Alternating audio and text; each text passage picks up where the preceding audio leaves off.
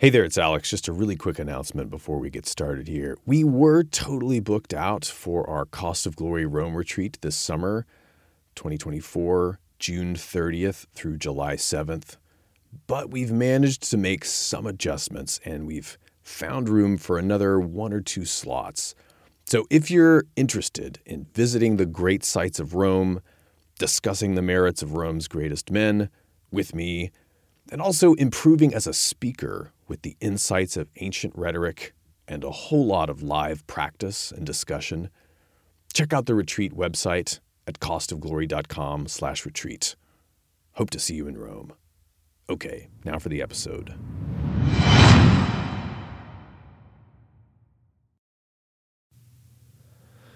Do you know anyone who is determined to overthrow the establishment? Have you ever thought of forming a conspiracy or hoped maybe that someone would tap your shoulder for one? Maybe it's not taking over a city or a state, but a play to take over an organization or an institution, a movement, or maybe even a market. Well, how do you make sure that your plan doesn't fail? Today, another Spartan story. I'm Alex Petkus, and you're listening to The Cost of Glory. One day, King Agesilaus was at home in Sparta, and he was making his usual sacrifices to appease and consult the gods with his seer there. And when the seer inspected the entrails of the victims, as is customary, he said that the gods were showing that a terrible plot was looming. My lord, the signs are as though we were camped in the very midst of our enemies, he said. And five days later, a man came forward to the ephors, the elected authorities at Sparta, and he revealed to them a conspiracy. Now, Spartan society in those days had a strict class hierarchy. At the top, there are the Spartiates, the full Spartan citizens who have been through the rigorous Spartan military education system, the agoge and they fight in and really they lead the citizen armies. They're the, the, the elite troops. And these are often referred to, these Spartiates are, are often referred to as the peers or the similars. In Greek, they are the homoioi. At the very bottom of the Spartan hierarchy are the helots. This is a large class of basically permanent slaves. They are local Greeks that the Spartans have dominated for centuries. And these people aren't allowed anywhere near weapons for good reasons. And then in between these two extremes, there are freed helots, and then there are free local populations called the perioiki, and then there are the so called inferiors, which is a group of free but impoverished sub citizen Spartans. all these people can fight in the army, but they're not full citizens. They can't vote in various assemblies and they can't hold commanding offices and so forth. And so, in our story, this certain man comes to the ephors and he tells them about this frightening conspiracy.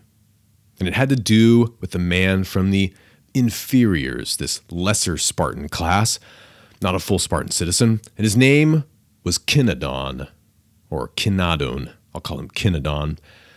And here's what Xenophon says this Kinadon was a young man, sturdy of body and stout of heart, but not one of the peers, not one of the homoioi. And when the ephors asked the informant how he had said that the plan would be carried out, the informer replied that Kinadon had taken him to the edge of the marketplace and directed him to count how many Spartiates there were in the marketplace. And I, he said, after counting king and ephors and senators and about forty others, asked, Why, Kinadon, did you bid me to count these men? And he replied, Believe that these men are your enemies, and that all the others who are in the marketplace, more than 4,000 in number, are your allies. In the streets also, the informer said, Kinadon pointed out as enemies here one and there two who met them, and all the rest as allies. And of all who chanced to be on the country estates belonging to the Spartiates, while there would be one whom he would point out as an enemy, namely the master, yet there would be many on each estate named as allies. When the Ephors asked how many Kinadon said there were in on the conspiracy, the informer replied that Kinadon said, in regard to this point, that those who were in the secret, the conspirators that is, with himself, and the other leaders were by no means many, although trustworthy. The leaders, however, put it this way that it was they who knew the secret that all the others kept that is, the helots, the freedmen, the inferiors, and the perioiki. For whenever among these classes any mention was made of the Spartiates, no one was able to conceal the fact that he would be glad to eat them raw. So there was much discontent in Sparta, social discontent at the time, and Kinadon tells this man, the informant, who went on to inform against him. He didn't know he was an informant at the time. He says, basically, we're going to start a class war. Them is the Spartiates, and us is everyone else. And they had an advantage. It was true if you've thought about it this way. The Spartan full citizens were a relatively small minority, maybe even one in a hundred of all the able bodied men in the region. Kinadon was one of the inferiors, a fine warrior, but not born into the right kind of wealth to be financially independent and dedicate himself to war and training full time independently like the full citizens. So the Ephors see the danger here, and they ask the informer, When is this conspiracy going to be set up and begun? And the informer tells them, I have been advised to stay in the city. In other words, it could be any moment. And so the Ephors waste no time. They gather together a small group of trustworthy men and they tell them what's going on.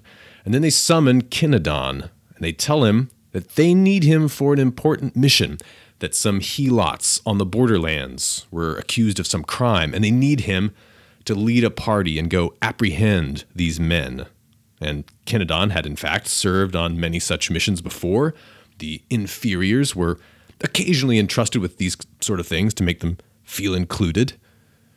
And Ephors told Kinadon while he was there in the border town that he also needed to apprehend a certain woman who was said to be the most beautiful in all the area.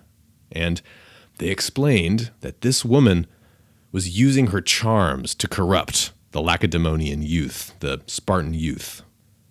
And so they, they tell Kinadon to report to the chief of staff and bring with him to this mission whatever soldiers he needed, get them from the chief of staff, bring them on his mission, and also to pick up three carts at the storehouse so that he could take the helots who he captured back in chains, and it would be easy for him.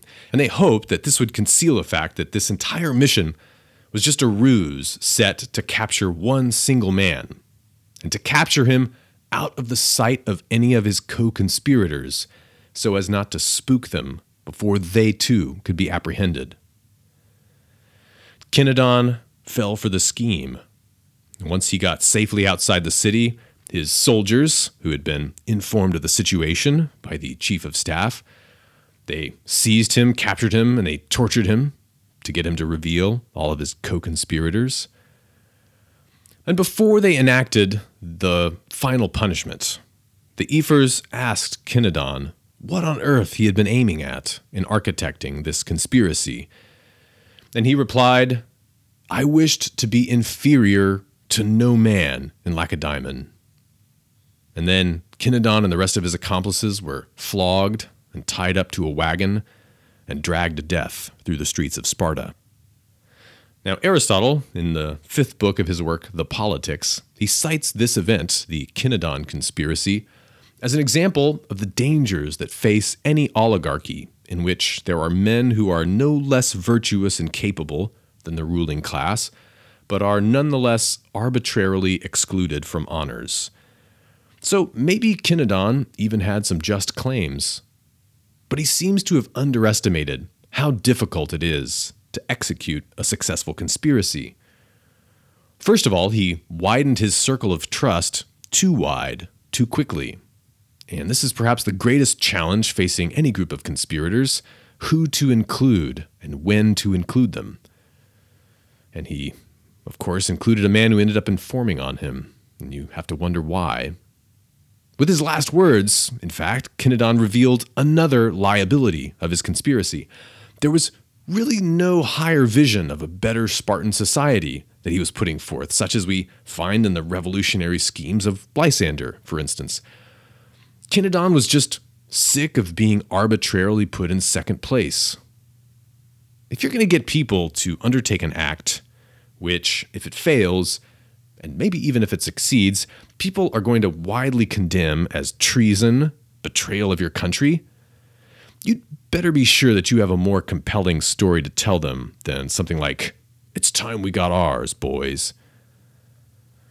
Well, finally, Kinadon was a hot blooded youth, and the ephors dangled some very juicy bait in front of his imagination to distract him from the ploy that they were launching to apprehend him. They told him about this alleged loose woman who needed to be taught a lesson, that she was very beautiful, but they also hinted that she was the kind of woman that nobody would really care if she got roughed up a little bit on the road back by the leader of the arrest party. And this little temptation may have been the key to his downfall. If you are supremely ambitious to achieve something difficult, you have to learn to see your desires as potential weaknesses, because your opponents will surely try to use them against you. Thanks for listening. Stay strong, stay ancient. Until next time, this is Alex Petkus.